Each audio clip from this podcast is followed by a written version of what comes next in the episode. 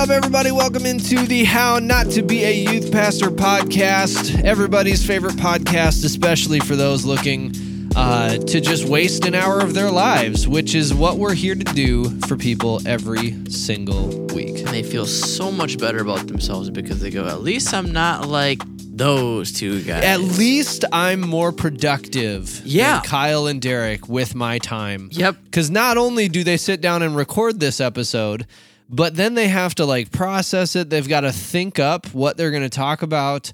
Uh, They have to type it out. type it all out. Well, sometimes it gets typed out. We've got a show doc for this one. We do. Uh, we don't always have a show doc. Case in point, last episode. That is true. Uh, the last episode we had no show doc, but it, I thought it was okay. It went well. I thought so. Uh, however, uh, this is the final episode of season two. Uh, for our listeners who are unaccustomed to our uh, schedule, sure. sure. Uh, we take the summers off, and so uh, Why? this will be because we're lazy. because we, don't we are want to do lazy. anything.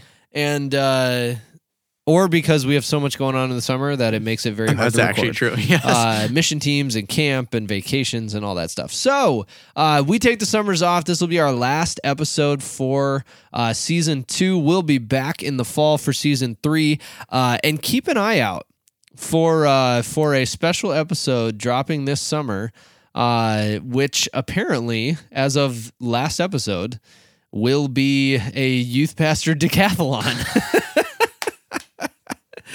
uh, which I would have uh, a lot of fun with.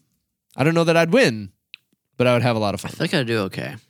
I don't think I would come in last, Yeah. which would be my that'd be like ninety eight percent of my goal is not get the other two percent would be to not get hurt, That's fair. but not coming in last is uh, is for sure my You know, we we joked, but we should legitimately do this. I'm very interested. Okay. I think Riley would be in. Yep. I don't really want to invite him because I think he'd win, Yep. but I, But we need him. but we need we need warm bodies. Yep. Uh, we'll figure it out. We'll put it together. Uh, how not to be a youth pastor uh, is the name of the podcast. You can find us on Spotify, Apple Podcasts, and iHeartRadio. Uh, we are on YouTube as well under the same name and Instagram at how not underscore YP. We'd love to connect with you all summer. Shoot us your uh, questions, comments, concerns, constructive criticism, and unconstructive criticism. We will take it all. Uh, and uh, we love suggestions for uh, episodes as we go into season three. Absolutely. Uh, we are much like all good pastors. We are running out of good original content, and so uh, we. That's accurate. Uh, and so uh, maybe we should just go back and redo all of our episodes from season one, Yeah. uh, with new wisdom. Yeah. Uh, that'd be that'd be a good Well, idea. remastered's kind of the thing right now, right? Yeah, like that's like, true. like Lion King is Yep. has been remastered. or we could do live uh, live action remakes Yeah. of our episodes. Right.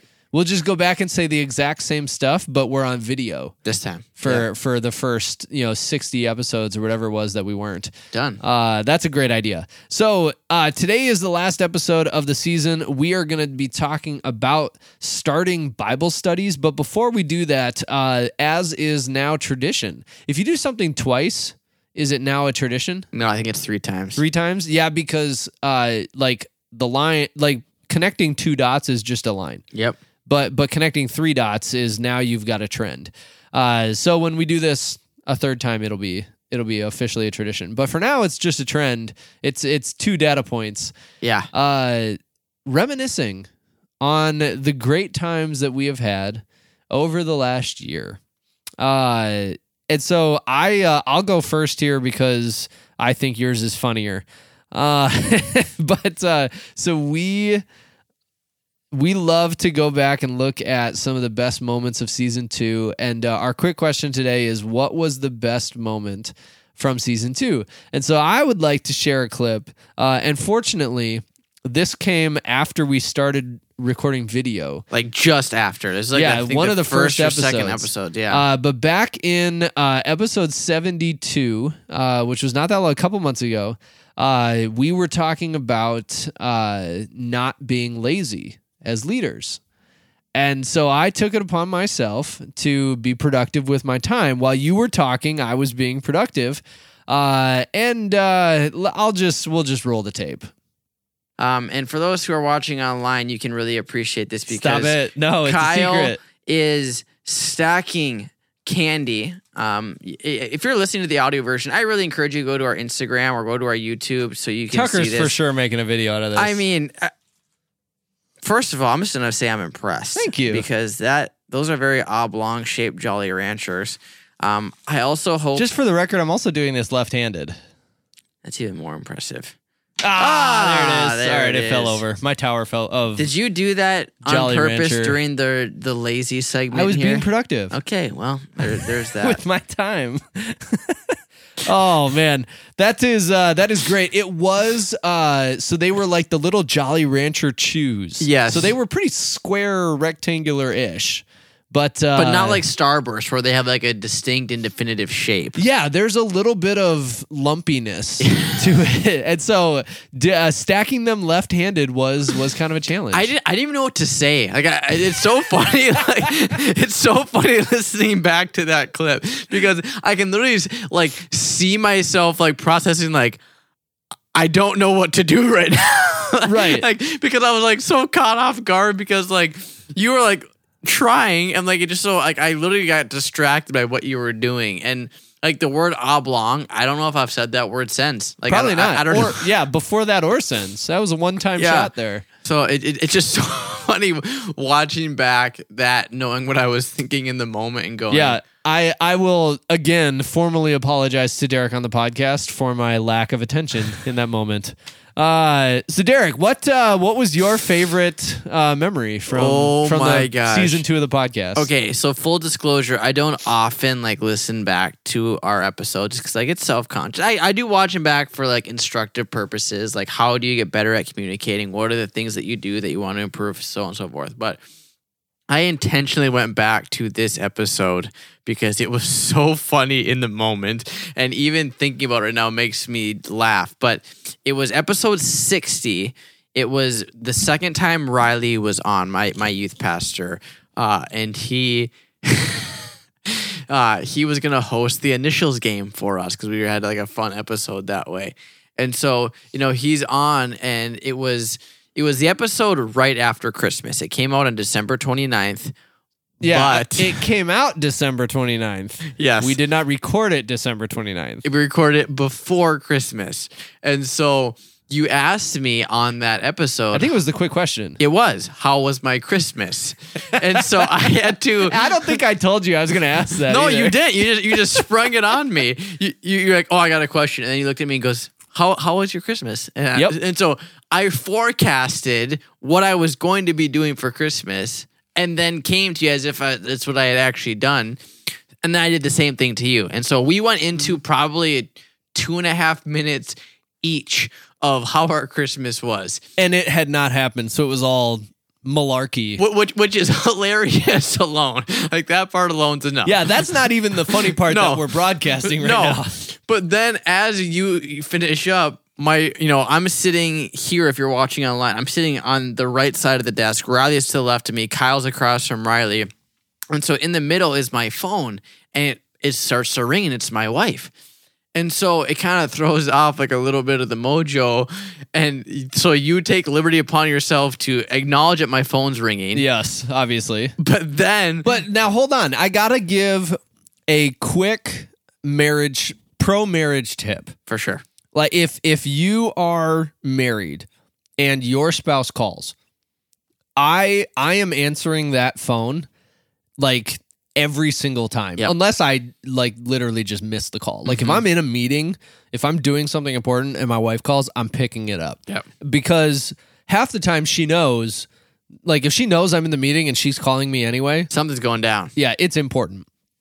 And so I'll call it. I'll, I'll answer the call, and and if it's like, hey, I'm uh, we're recording right now. Can I call you back? Yes. Okay. Cool. If, if that's all it is, that's a huge win in the communication of your marriage. sure. And so I want to just before we play the clip, we have to give Derek the props because answering the phone was the right thing to do. As funny as it was for the context of the podcast. Should we roll it? Yeah, let's roll it. Uh, well, while Derek fields a call from his wife, Riley. Uh, how are you? Glad to have you back for another episode. Oh, thanks. Hey, and also thanks for asking me how my Christmas was too. It was great. um, but Oh my gosh. I literally, uh, I don't know if there's been a funnier moment that that I have had, just because like he said it so quick, like he came up with that. immediately and it was it, it was just so funny because we literally spent like the first five minutes of that episode talking about each of our respective pretend Christmases. I don't think he said a word. He didn't. He sat right. You you would not have known he was on the episode Yeah. until that moment. I I would have to look back. Did we even acknowledge him at all until that point? Not at all. that Not was his all. first words on the podcast. Yeah, because you say, "Hey, you know, Riley, welcome back to the podcast." Like that was his yeah. first words on the show Just after five straight minutes. sass. Oh, he is Yeah, that's awesome. that's pretty on brand for both Riley and for our podcast. That's correct. Yeah, Uh, that's true. So we appreciate you guys. Uh, let us know. You know, if there if there were other memories. I mean, we could only pick two, but uh, if there were other memories that uh, that you appreciated uh, over the last season of uh, of the podcast, we would love to reminisce with you. And we're looking forward to to a great season three. But we've got one more episode before we get there. we do. What are we talking about? We're talking about studying the Word of God. Nice. Because apparently that's important. I'd say so. Supposedly, it's one of the things we're supposed to do as Christians. Uh, but I I wanted to kind of close out season two with this episode because you know this is something that applies to literally every listener that we have. Um, studying the Word of God is important. Uh, it is talked about as important, but I don't think it is talked about enough of like how to do it, Correct. Yeah, I, and, I- and specifically how to do it with other people. yeah, because I think a lot of people are like, "Hey, let's do a Bible study," and then you go and it's like, "This is the most unorganized thing you've ever done ever." or uncomfortable. yeah, exactly, or both. Mm-hmm. Yeah, and so I think you know, to your point, we talk a lot about doing it and how important it is, but then that's where the conversation ends. Yeah, that's true. And and all of the things we're going to talk about today can be done on your own. Mhm. Because I do think that it is also important to spend time in the word of God just you. Correct. But we are going to be talking about the context of a group Bible study. Mhm. And the first thing that I want to say is that in a in an ideal world, this Bible study that uh, that you are starting or that you are a part of uh, is about three to eight people. Uh, that I would say is the sweet spot. Uh, you know where if one per like depending on the makeup of the group, if one person is gone, do you still hold Bible study? Like those are the like you got to answer some of those questions. Uh, you know, is there enough like if if you got eight people and four of them are gone, do you like ah we'll skip this week and we'll meet next week? You know, whatever whatever the structure of it is, I think that some of those communication things are important. But if you have more than if you only have two people, then it's it's it's not really a group; it's just a pair. Uh, but if you have more than eight people, uh, that's that's a lot, and Mhm. and you it's very difficult to build real relationship, in my opinion, uh, when you have more than eight people in a group. and it, it- it's all the more difficult at, as well to have constructive and productive conversation in between just because when you have more than eight people there's a lot of different opinions a lot of different ideas a lot of different voices that need to be heard and so unless you want to have a bible study that goes four hours it just, it just kind of discourages people from sharing because there's you know usually probably some other people that have the tendency to dominate conversation Yeah, you also don't want to have people who can hide right conversation. right Like yeah you want to be able to hear from everybody naturally. Yep. Uh, you know, you don't want to, you don't want to have the ability conversationally for like the the quiet, shy, quiet, shy, shy, quiet person nice to to be able to just hide away from the conversation. Right. And so that's where you know there is you know got to be some intentionality. Uh and for some people, for some for somebody starting a Bible study, it might be you know, expanding your horizons of who you invite. For other people, it might be, you know, you got to be more intentional Yeah. about who you invite because you have to cap it at some point. And so that's uh that's where I would encourage uh you know I I think it's super important for everyone to be a part of a Bible study. Uh, whether it's something that you know you decide, hey, we're going to do this for a season, or hey, we're going to do this long term. Uh, but we want to today equip our listeners to be able to like. I want you to walk away from this episode feeling like you could start a Bible study with the people that are in your context, some of your friends, some of your coworkers, your family, whoever it is. or teach someone to do one. You know, as a youth pastor, you Yeah. might have students in your ministry who want to start a Bible study and they go, How do we do it? And you maybe, these are some things you can draw on. But I think before we jump right in, we also want to kind of give some appropriate credit Mhm. and caution, I guess you could also say, to some other resources. Because a lot of times uh, you have these different authors, pastors, leaders who write some phenomenal books, books that you and I love to read, books that uh, you know we've learned a lot about, and a lot of these really good books can be one of those things where they have appropriate you know study guides and like hey you know this is a great book. Here's here's a guide for your church and your staff to go through. And so let's go through that together.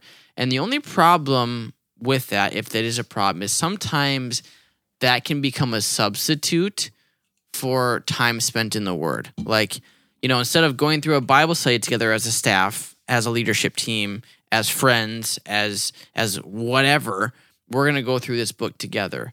And that get, again it's not that the book is bad it's just it becomes dangerous when it becomes a substitute for spending time in the word because the word is the truth of god we need to be make sure we have time and mental capacity to accommodate that first and foremost Yeah, I would. Uh, you know, an example would be uh, John and Lisa Bevere are authors. I believe both of them are authors, uh, and they have written a ton of great books from you know various Christian perspectives, uh, you know, to various Christian audiences, and they're the the books that they write, I've seen small groups, especially with Lisa Bevere's books, uh, like, hey, we're gonna get this group of women together and and you know read and study her book together.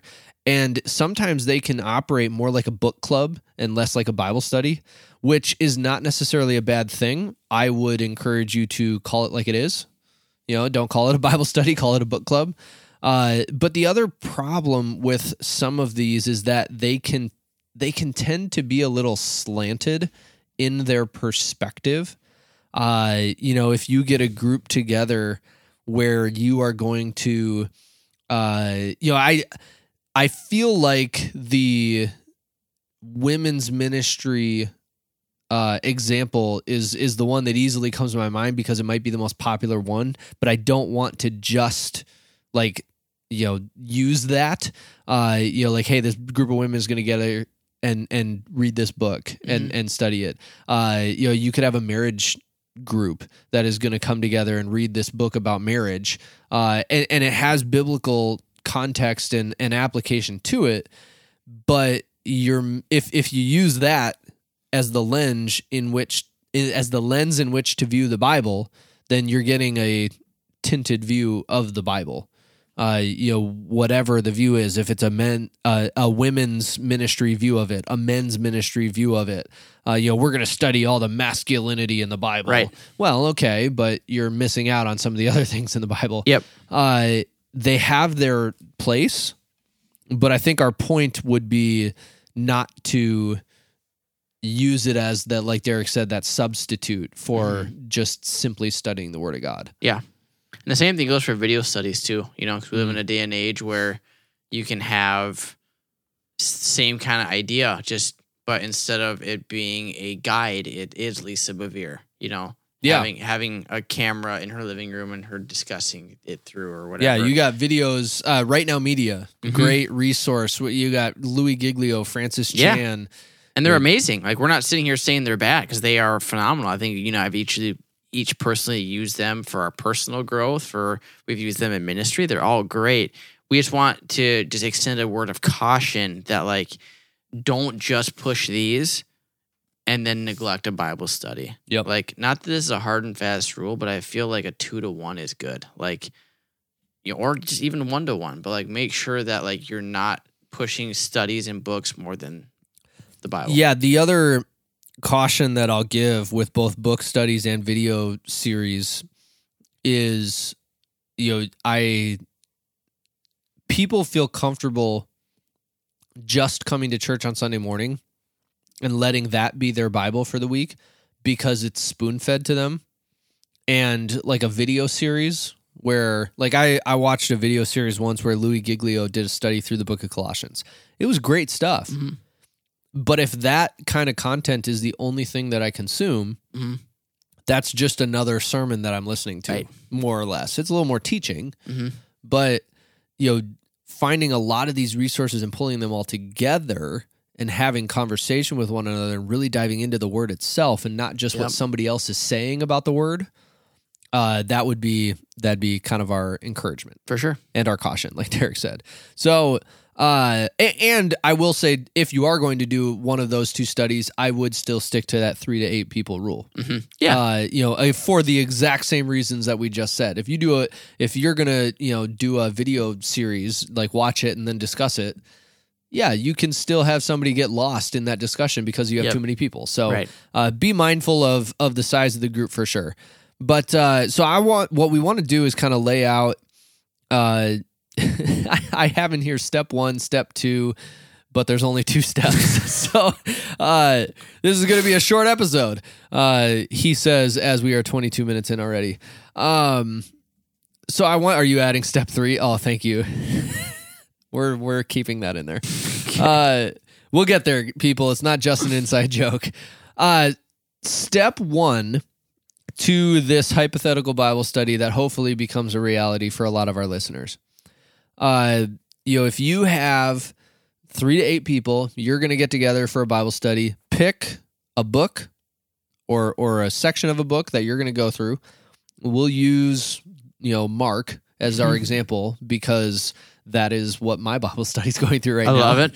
uh the book of mark that's what we're going to read and so and and we'll use uh just because we're hypothetical we'll use me my wife derek his wife that's that's our bible study right there uh the four of us the first thing i'd encourage us to do would be to go through and read mark chapter 1 and just just read it and write down any questions we have before we do anything else read the chapter write down any questions that we might have about Mark chapter 1. Question for you. Yeah. And again, this could probably be subjective depending on the group and what they're comfortable at. But when you say that, do you assume you read it aloud together or individually in your head? Great question. Or do you come ready to read that? You know? so, one of the things that you'll have to decide as a group is how often you want to meet. sure. Uh, and that's going to be very dependent on who is a part of this group. You know, for for two married with kids couples like me and Derek are a part of. You know, meeting every single week might not be an option. So maybe it's every other week, hmm which means you've got 2 weeks, you know, from one Bible study to the next.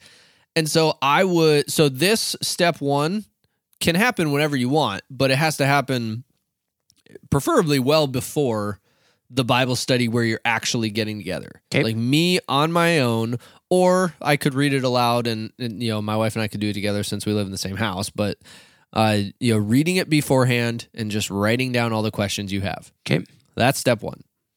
Step two is to execute your role. Now, here's what I mean by that there are hundreds of different resources, probably. Oh, Or- thousands. Or, thousands or millions Yeah. uh, of great resources on studying the Bible. Yep. It's impossible to go through them all. hmm And so, what I would encourage is assigning different roles to your group. And then that way, everybody kind of studies their own direction. And when you all come together, everybody's bringing a little bit different flavor, a little bit different material.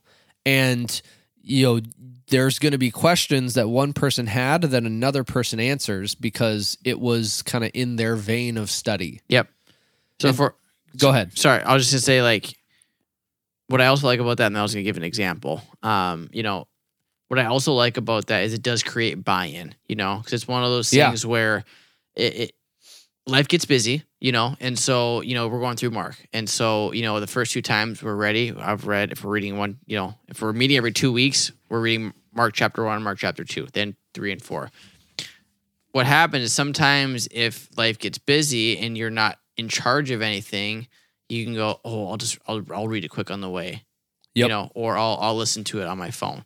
And not that that's not good, like because life happens, but when you are in charge of contributing something, it creates a buy-in that you are are really ready for. And so when we, when we talk about roles, we're not talking about like, all right, you are gonna bring the snacks, Yeah. and, and The, you, those roles are important too. yeah, yeah, Uh, we don't want to neglect that. no, and and I will say, like you know, doing uh, obviously it depends on you know the ages and, and Right. life stages of everybody in the group. But if you're gonna like, hey, yeah, we're gonna meet at this person's house. They're gonna make dinner, and somebody else is gonna bring a side and a dessert, and like that. That that's awesome. I would highly encourage that as well. Yep. Yeah. But like, in this particular case, we're to talk about like definitive roles when it comes to the study itself. So, for example, if we're in Mark, right? The the first role you can assign to somebody is, hey, you're in charge of cross references. So, because the gospels are very synonymous with each other, a lot of times if you're reading a story or a parable about Jesus in Mark, there's probably another cross reference in Matthew, Luke, or John that you can draw on to get that experience for. Yeah, I wanted to. I, I opened Mark chapter one here to just see what we're working with. Like verses nine through thirteen are the baptism and temptation of Jesus. Yeah. That's four verses for something that some other gospels Two re- chapters. you know, have two different chapters on. Yep. And so the the calling of the first disciples, Jesus drives out an evil spirit. You know, there's there's a couple different things. Uh, a man with leprosy. All of this is in Mark chapter one, and so there's going to be definitely some examples in some other gospels where it might be a little bit more elaborated. Yep. In some other gospels, you have to remember that the four gospels are the same story from four different perspectives. Correct. And you know, if if Derek and I, uh, you know, both witness something from two, like I I love the example of uh, like if we witness a sporting event. Hmm. Uh, you know, from two different directions, we might notice different details. Some of the, what we see is going to be the same because we're Yep. witnessing the same thing, Right. but we might see different details that are a little bit different. And so Correct. having somebody that can start with those cross references, I think it's huge. And what's so cool about that too is, you know, there's there's so many subtleties within the lines of scripture that just get missed if you're just taking it at face value. Like for example, you know, a lot of the New Testament writers, Mark being one of them, will draw on Old Testament scriptures or they will draw on like it's what's so cool is when you read the book of Isaiah through the lens of what we know Christ does and who he is, it's profound how many of the prophecies match in a crazy, crazy way. And again, those are things you miss unless you have someone who's looking for them. And so there's a lot of just cool things that, you know, when you have someone who's intentionally looking for the cross references and the interlap of scripture, it really creates this full picture that the author is trying to paint because the mm-hmm. author knows the background. He knows the prophecies. He knows he said this and they said this. And so they're writing to an audience who also assumes the same thing. So when we get to get into the head of that writer, we see things from a different perspective. Yeah, one of my favorite things about the New Testament that is never explicitly explicitly said in the New Testament is that most of the people writing the New Testament and living that time period had a lot of the Old Testament memorized. Right. You know, somebody like Matthew had probably almost the whole Old Testament memorized.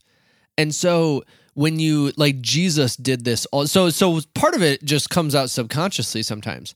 Uh, but Jesus did this beautifully where he would quote the Old Testament.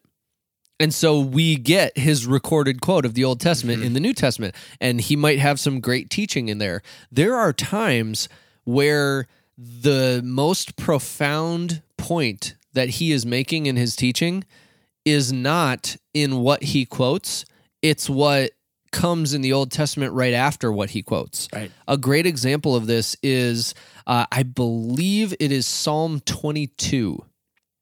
I literally have a Bible in front of me. Kyle, how about you just open up to Psalm 22 and you could verify it yourself? Uh, let's see. I like those here. problem solving skills. That was I know, good. right?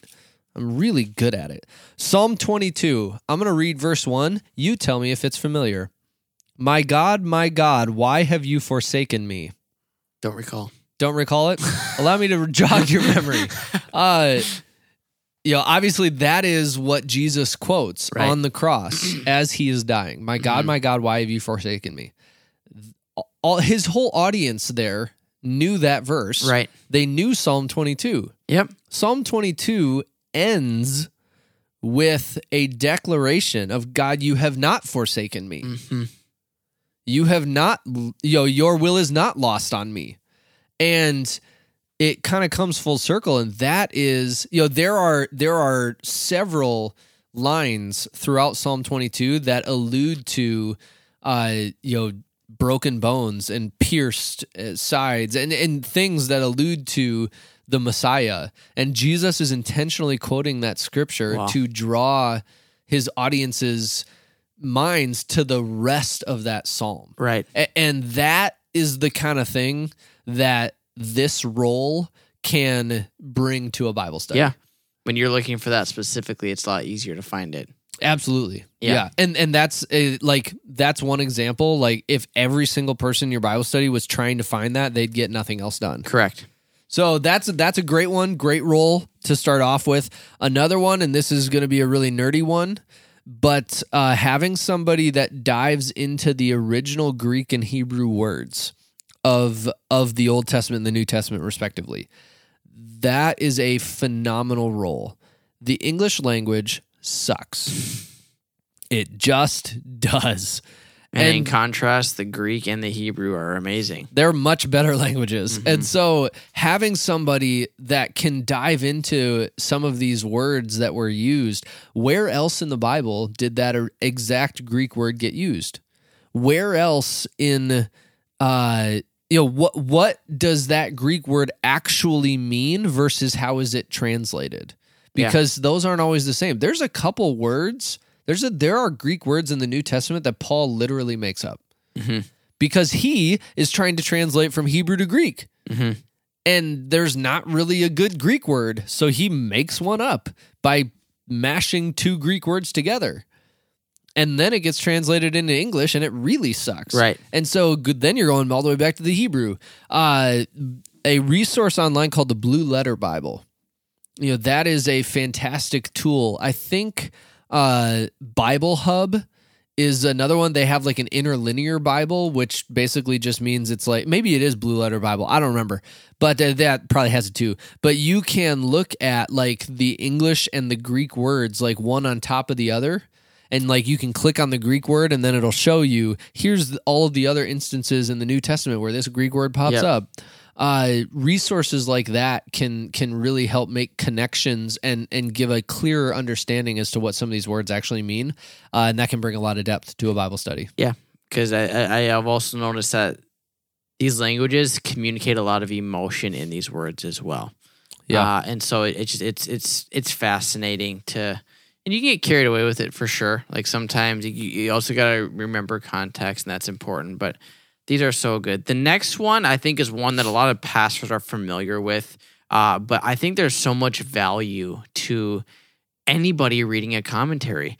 Um, you know, I I, I want to before I jump into the exact specific you know circumstances. Uh, there was a leader of a Bible study once that told my dad. My dad was newer to the Bible. He was in a Bible study, and he had a study Bible. And those who are familiar with the study Bible, they have notes in the bottom. Mm-hmm. So this leader told my dad, like, you know, he discouraged him from reading the notes on the bottom because his point was, like, let God speak to you what he wants to speak to you through his word, not what other people have said. Which, on one hand, I see the I see that rationale. But when it comes to commentaries, here's the thing. I am not a Greek scholar. I am not a Hebrew scholar. What? I am not a Old Testament and New Testament doctor, doctoral scholar of this. Do you know who who is David Guzik? Uh, Matthew Henry. Matthew Henry definitely. That dude He- he's insane. Like he has a doctorate. you, you, you, have to like intent. You have to be in the right headspace to read him because he is you he do. is he is. You're deep. not recommending that one for the sixth grade Bible study? Uh, probably not. Mm. He has a condensed and concise version that it's that- still not. it, it is very easy to read. No, no, but like where I'm going with all of this is you have to understand that God can and will speak to you just by reading His Word at face value, but you also have to be open to the fact that there are people who have dedicated their life to pulling out the truth of what these lines are saying. So learn from them. Learn from Mhm. them as a teacher is teaching you. You know, you you mentioned David Guzik, Enduring Word, phenomenal commentary. It's very thorough, but it's also very concise. And so what I mean by that is he breaks it down verse by verse by verse, and he explains the intricacies of that verse. But I like Yep. about what he does as well is he pulls in other scholars as well. yeah. And so he will pull in, here's what this scholar has to say about this verse. So you get a very well rounded understanding of who he is. I'm not familiar with this next one, though. I think you wrote this one down. So first of all, enduring word two, like it, they have a free app that is very easy to use, which I love. Uh, you know, we mentioned Matthew Henry, uh, who is a comment that's like for the smartest person in your group. You know, like that. There, his commentary is very hard to read, uh, but it's very good. Uh, we mentioned study Bibles. Uh, you know, that can be a, a source like that uh, that can be a role or part of someone's role is to read the notes that they have in their study bible if they have one. Uh, there's another commentary i found uh, if you google precept austin commentary uh, you'll be able to find it. Um, it is i have no idea who put it together but it is by far the longest commentary i've ever seen in my life. Wow. It like it would take you days to read through the commentary of a chapter. But a lot of what that one does is it pulls from other commentaries. And and and there's a lot of historical things they'll bring into it. And so it's it's very very well done. Uh you know for my for the bible study that my wife and i are a part of that reading that commentary is a part of the role that i have for our bible study I more so it's more of a skimming than a than a reading because it is so stinking long. Right. Uh, but there's a lot of really really good material uh, in that one as well. I think you touch on something cool. Is I think you know assigning certain people to certain commentaries. I think is so Yep. so. You know, like don't just put one person in charge of commentaries because that, Oh, that- no, no, no, that's no. like that's I would. I would put like I would highly recommend the Enduring Word commentary by David Guzik as as one of the first roles that you assign. Yep. uh you know i would the the precept austin one and the matthew henry one are you know those those might be numbers like six seven eight on the list somewhere Yep. down there. Like there are like i would do the original greek and hebrew before that.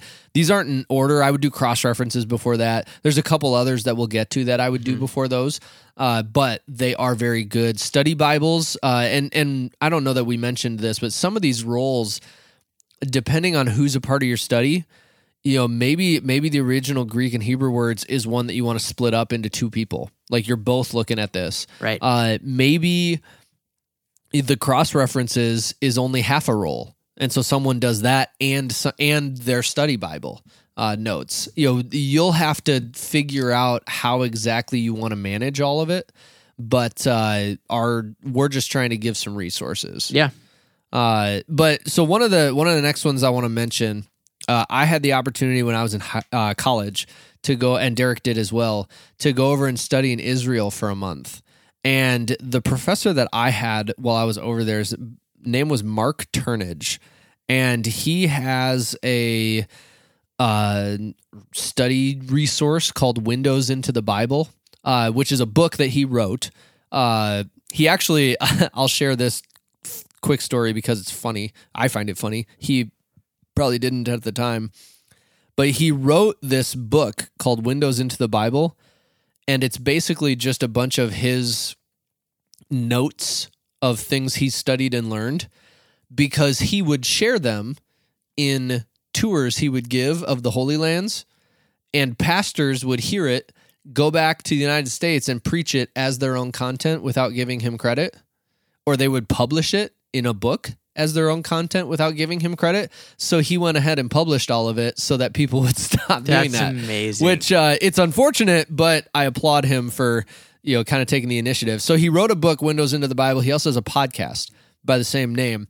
Uh, his whole thing is, uh, I think his tagline is like understanding the words of the Bible through grasping the world of the Bible. And so, not to get too far into it, his four windows of which to view the Bible are historical, spatial, like geography, uh, cultural, and spiritual. Yeah. And so, like, understanding one of the things that blew my mind, and this is the smallest thing that's ever blown my mind.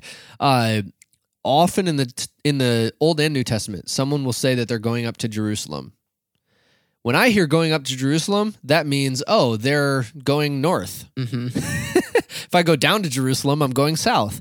But Jerusalem, like elevation wise, you had to go up from pretty much any direction in order to get to Jerusalem. And and I was like, oh, that makes way more sense for for them. Yeah. A- and just things like that. There's so much using like he has so much content that is a phenomenal resource to understanding the cultural context of the Bible. Uh, and so that's that's a role I'd highly recommend. Well, and with it too, just geography in the Bible in general. You know, I think for me, the thing that I didn't put two and two together until I was there, but you know, you you'd hear about Jesus in the wilderness. Being from Minnesota, when I hear wilderness, I think of the woods. Mm-hmm. I think of you know vegetation, dead leaves, trees everywhere. You don't have that in Israel. Not at least not where they're talking about. When they say the wilderness, it's a dry, arid desert with nothing. So- yeah, especially the south half of Israel. The north half actually had more vegetation than I was Correct. expecting. I know. I thought the same thing. But like, like it, it paints the picture. Not only is Jesus forty years without food, he's in a desert. Like that when he's being tempted by Satan, it's it's no trip. Like he is he's in a desert by himself. Like that just really just changes the the scope. And so, you know, I think about and again, I, I mentioned this earlier, but you have to understand that the writers that were reading the Bible undoubtedly are from this geography.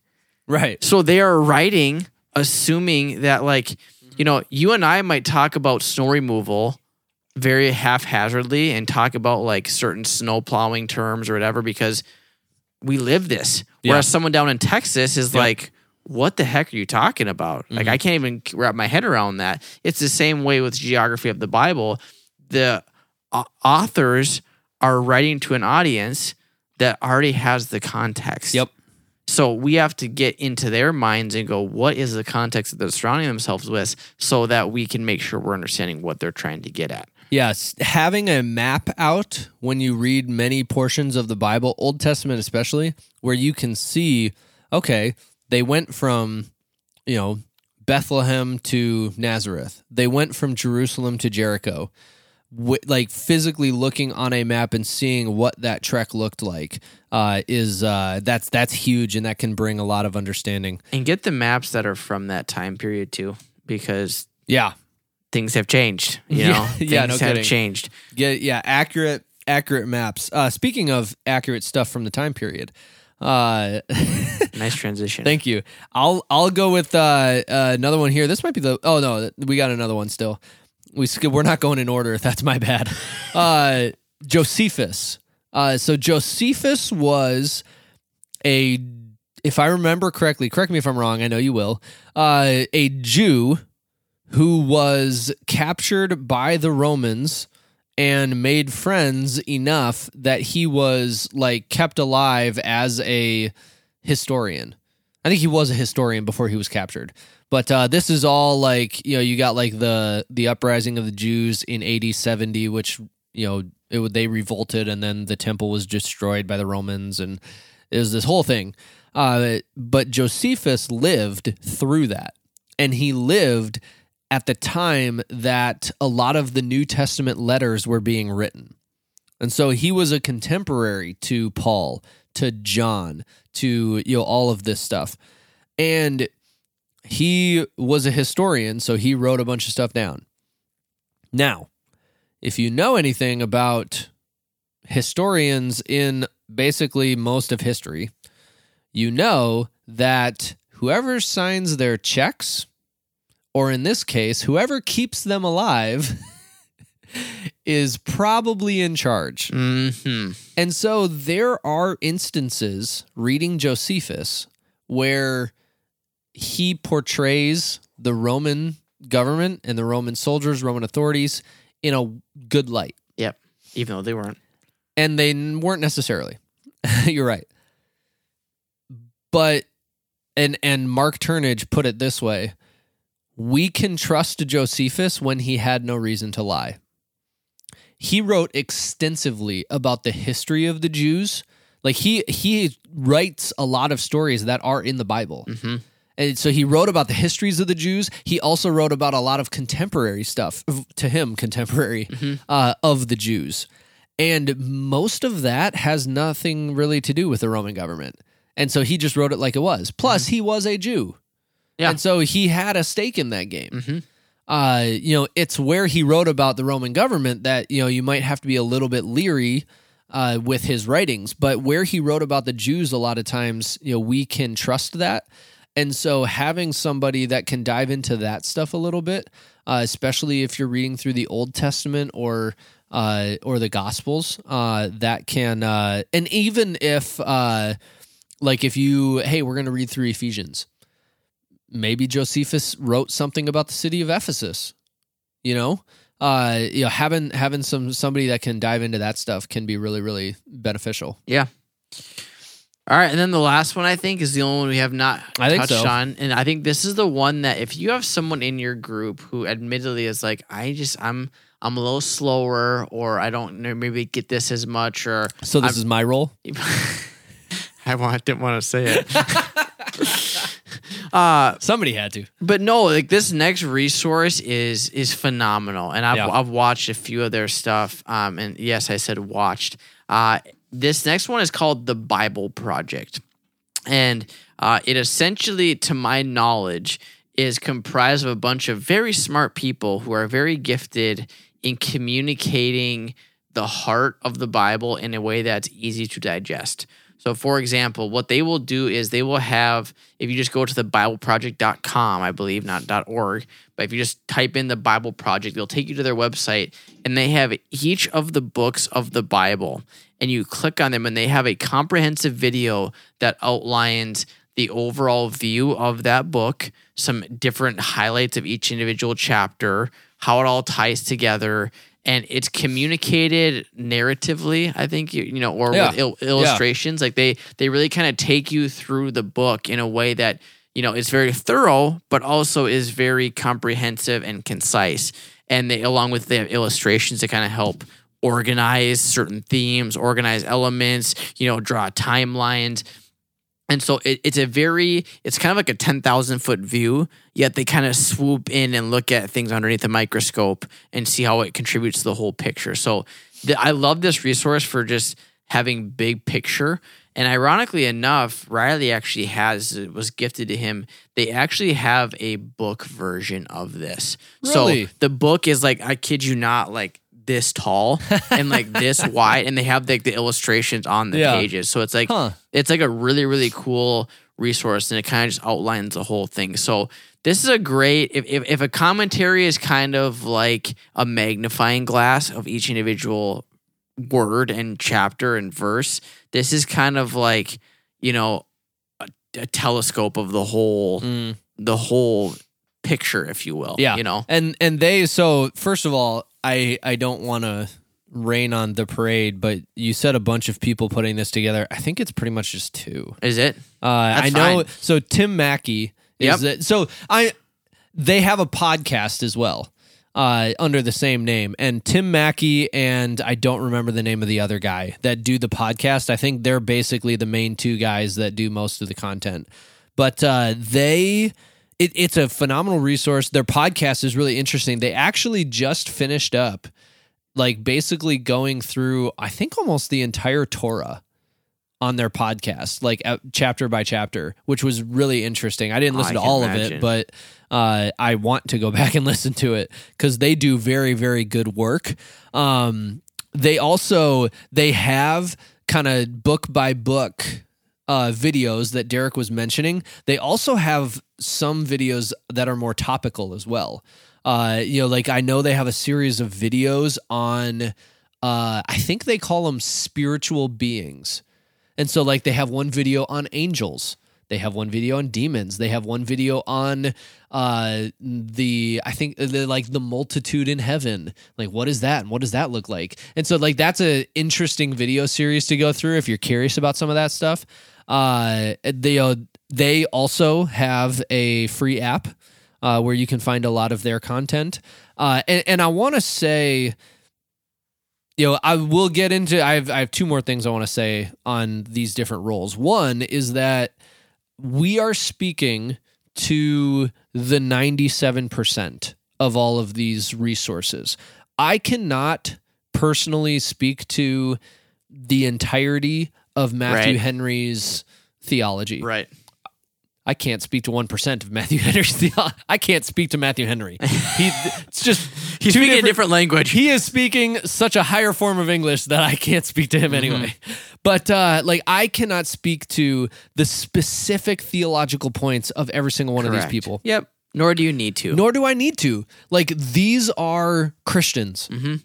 And and I don't want that to get lost on our listeners. Yep. Like y- it is okay to use a resource for your biblical study outside of your denomination It's encouraged. right if if you are if you are like Derek and I uh, attend and work at Assemblies of God churches if you want to use resources of David Platt who is a reformed theologian go for it if you want to use uh I think I think I think David Guzik might be uh I don't even know. I don't want to speculate. I think Matthew Henry might be Baptist. I'm uh, now. I'm just guessing.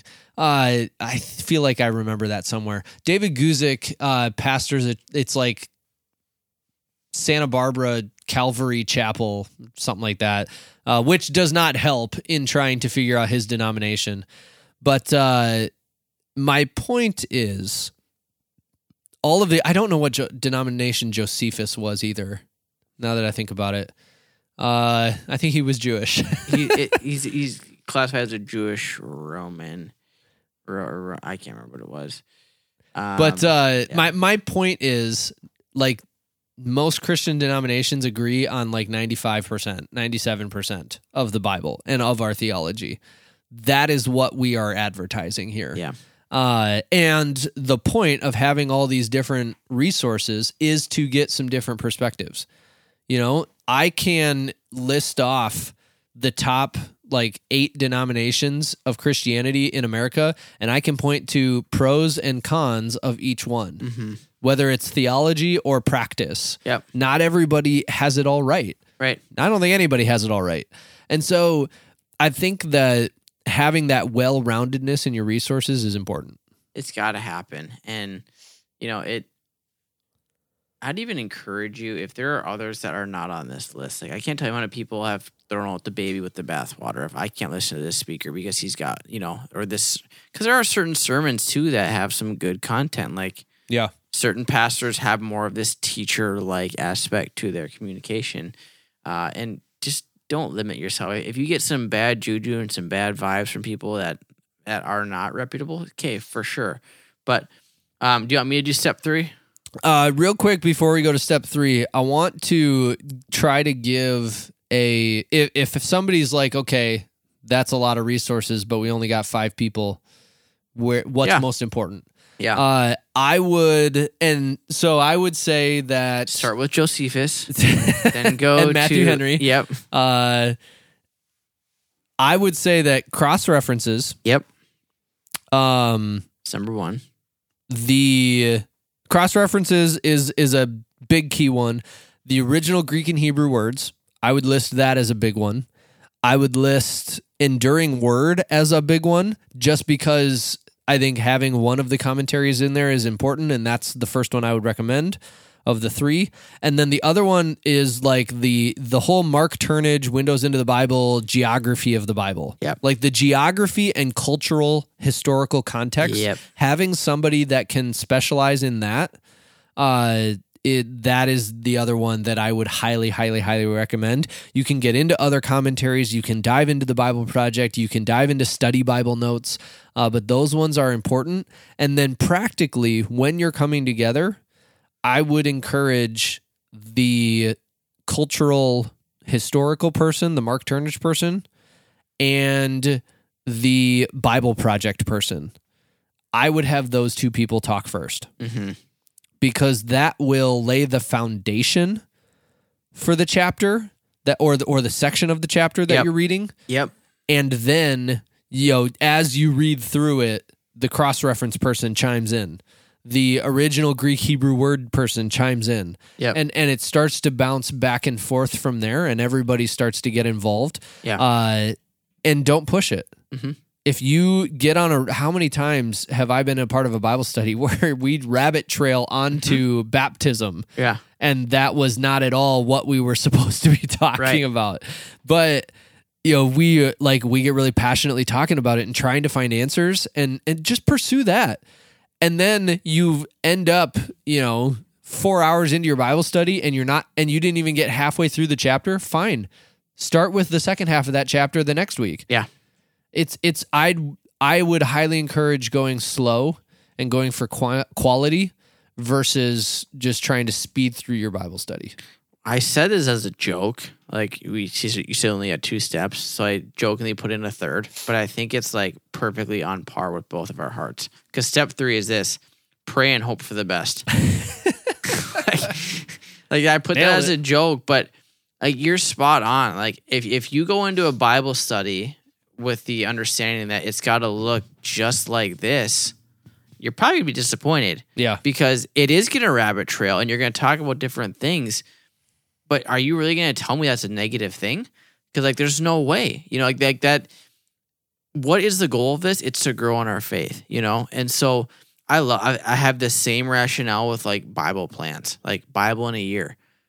Would you rather get through the Bible in a year, but not have retained anything and applied it to your life, or got through it in a year and a half, but you're changed from the inside out. Like obviously the latter, not the former. Same thing with a Bible study. Like, and if nothing else, if if if people just aren't into it that day, but like there's a fellowship piece there that you can like come together and just apply the word to your life and pray together. That's cool too, you know. Mhm. Like the the like obviously these are all good things. They're good practices. It's good to follow a structure and a framework. All those are great things, but I just think it's so critical to understand that like the Lord's going to use this opportunity to speak to the people in the room how he wants to speak to them. And so Mhm. don't force it. Let the Holy Spirit move. Welcome him into it. I think starting with prayer is a good way to start and then just see where it goes. Yeah. Enjoy the and, ride. And it's going to be, it, it might be some trial and error. It might be, hey, I hate this role. Can Yeah. I have a different one? Right. uh, it might you know switching them around. Maybe you just want to do that periodically to keep it fresh. Right. Like, hey, Derek, let's you know you and let's all rotate roles, or you and I swap roles. Uh, just Just just, to bring up. a little life. Uh, team up for a role. Uh, hey guys, like I'm headed into a busy season at work. Uh, can or or with school. Uh, you know, can I have someone share my role with me? Uh, just for this season or you know, whatever it is like and and maybe you come into it with hey we are going to uh you know we're just going to do this bible study for you know we're going to do ephesians hmm it's going to be a six week study and then we're done Yeah. and and you can you know you're not committing to this lifelong thing right, Right. away uh derek what would you s- recommend or do we have any thoughts on the podcast on is it more like let's start a bible study with like people we're really close to let's start a bible study with people that we don't really know but it's a way to create community within our church or within our youth ministry is one better than the other are both good are both terrible got any thoughts on that Yes. cool both are terrible I I, I say that facetiously. I don't think there's a wrong way to go about it, in my opinion. Yeah. Um, you know, I think that certain studies are better for certain situations. Case in point, you know, if if you're a pastor, let's call a spade a spade, and you are facilitating this Bible study, you probably are going to approach it with more of a I'm here to facilitate and help lead and feed. Versus if you and your wife are sitting down with my wife and I, this is just pure on straight spiritual growth for me as a person Yeah. you know and so i do think that the context the goal is the same and the outcome can be the same even but i think the motivation can be different. 'Cause i do think that this is a great way to unify people together and bring people who wouldn't normally be together underneath one united goal. And all of a sudden you realize hey i kind of like you you know? But i also think there is there is some especially if you're new, I think there's a lot of comfortability that encourages growth when you're around people that you know really well. Like it's if you're around people that you don't know, you might be less likely to speak up about this Greek and Hebrew word because you're unfamiliar with it yourself and you don't want them to think you're stupid or you don't Yeah. want them to say, No, you you looked up that wrong. Like that's not that's not that you like that's not comfortable. So I do think that there's a comfortability doing it with people that you know, but I do think that both are good and both have better situations in which you'd want to implore them. One thought coming to my mind just now is that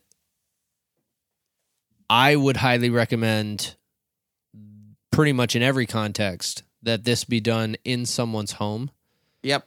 Just that's going to be a much more comfortable and inviting atmosphere. Yep. And that can be very difficult to do with people you don't know. Uh, not impossible. Uh, doing it with people you don't know, but having a defined end date can give an out in Yep. case, like, hey, like this was good. It just isn't a long term thing. Mhm.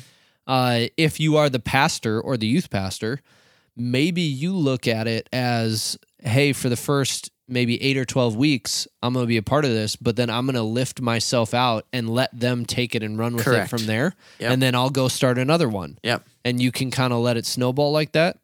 Uh, if you really want to get fancy with the snowball, like you could have a core group. We start this study, and then after eight or 12 weeks, everybody goes out and starts their own Yep. and it spreads through the church like that or through the youth ministry like that.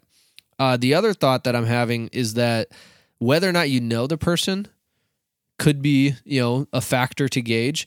The spiritual maturity of everybody in the group could also be a factor. I don't think it's bad to have a Bible study where everyone is on the same spiritual maturity level, roughly. Yeah. I also don't think it's bad to have a, a Bible study where you know you've got some variability in the maturity level. Yep. Uh, as long as people's desire to learn is there and desire to grow is there, I, I think you can have you know varying maturity levels and Yep. varying you know lengths of walks. Uh, you just have to be mindful of that uh, when you're when you're setting expectations and you know it, it might not be quite as deep as if you know it was four people or six people that are really really close Right. together and have Yep. been walking with the lord and and their maturity level is about the same then you know they're going to be able to run at the, a different speed uh, but just knowing some of those things ahead of time might help with the expectations of the group Yeah. so that you can uh, succeed if you guys have whacked expectations coming into it then that's not going to be good Yeah. That's all I got, man. bible studies are fun They are. I'd And- highly encourage it, and and I do think I you know we made light of this earlier, but have somebody bring desserts. yeah. Food is important. Yeah. Bring good food. Have good food, uh, and your Bible study will last longer. I guarantee it. Yeah. And by good food, you mean good tasting. Yes. What other kind of good food is there? Don't bring the gluten free fig roll for everybody to share. Like nobody, nobody's liking that. It's is there scientific evidence that it is harder to do a Bible study with someone on a keto diet? There probably should be. Like you're doing the Daniel fast. That's great for your faith, but you're shunned from the Bible study until you're done with it. Correct. Nobody wants you. shunned from bringing food to the Bible study. Yeah. That's hilarious. All right. That's season two. That's it. We it. uh we made it. We're good to go. We Uh, we appreciate we did grow. We learned a lot about how not to be a youth pastor. I think that's safe to say and hopefully our listeners did as well. Yeah. Uh, we learn also how not to be podcasters. I think that's something Mm-hmm. we add to our repertoire. Uh, they now can put a name with the face, which the Other way around. They can put a face with the name. Well done. Yep. You know, I think hopefully we didn't lose any listeners because they know what we look like. Yeah, if we disappointed in that department, Hopefully we also didn't gain followers because of what we look like because we're both married. fair. Yeah. I was to say that like I'm not opposed to that, but then you brought that up and I was like, okay, yeah, if it's because of that. Like it's kind of the same thing about like relationally coming to church and then finding God. Yeah. Like if you like us because we're aesthetic, then cool. If you like us because you want to date us, we're taken. like th- I think that's really what it and if you like us because of the clothes that we wear, I can't speak for Derek, but like Something's wrong with you. dude go find like go look at a mannequin at old navy where we're wearing the same thing i'm wearing a black t-shirt and holy jeans today also i didn't know if i was gonna bring this up on the podcast or not and i'm gonna try to wheel around here for the video i am rocking socks and sandals today I did notice So- you had your Birkenstocks, which I'm impressed with. i actually had students uh, make fun of me sunday night at our high school bible study because i i was barefoot because we were Gross. outside uh, we were outside playing games and it was in the grass. And so i didn't have my shoes on. Actually it was with a soccer ball and i was wearing my birks and i was like that's a bad combination. But then i put i slipped them back on and, and they were like those aren't your shoes. And i was like yes they are. They, no you don't have birks and i was like I don't even know how to respond. to Is this an insult? I can't Yes. tell.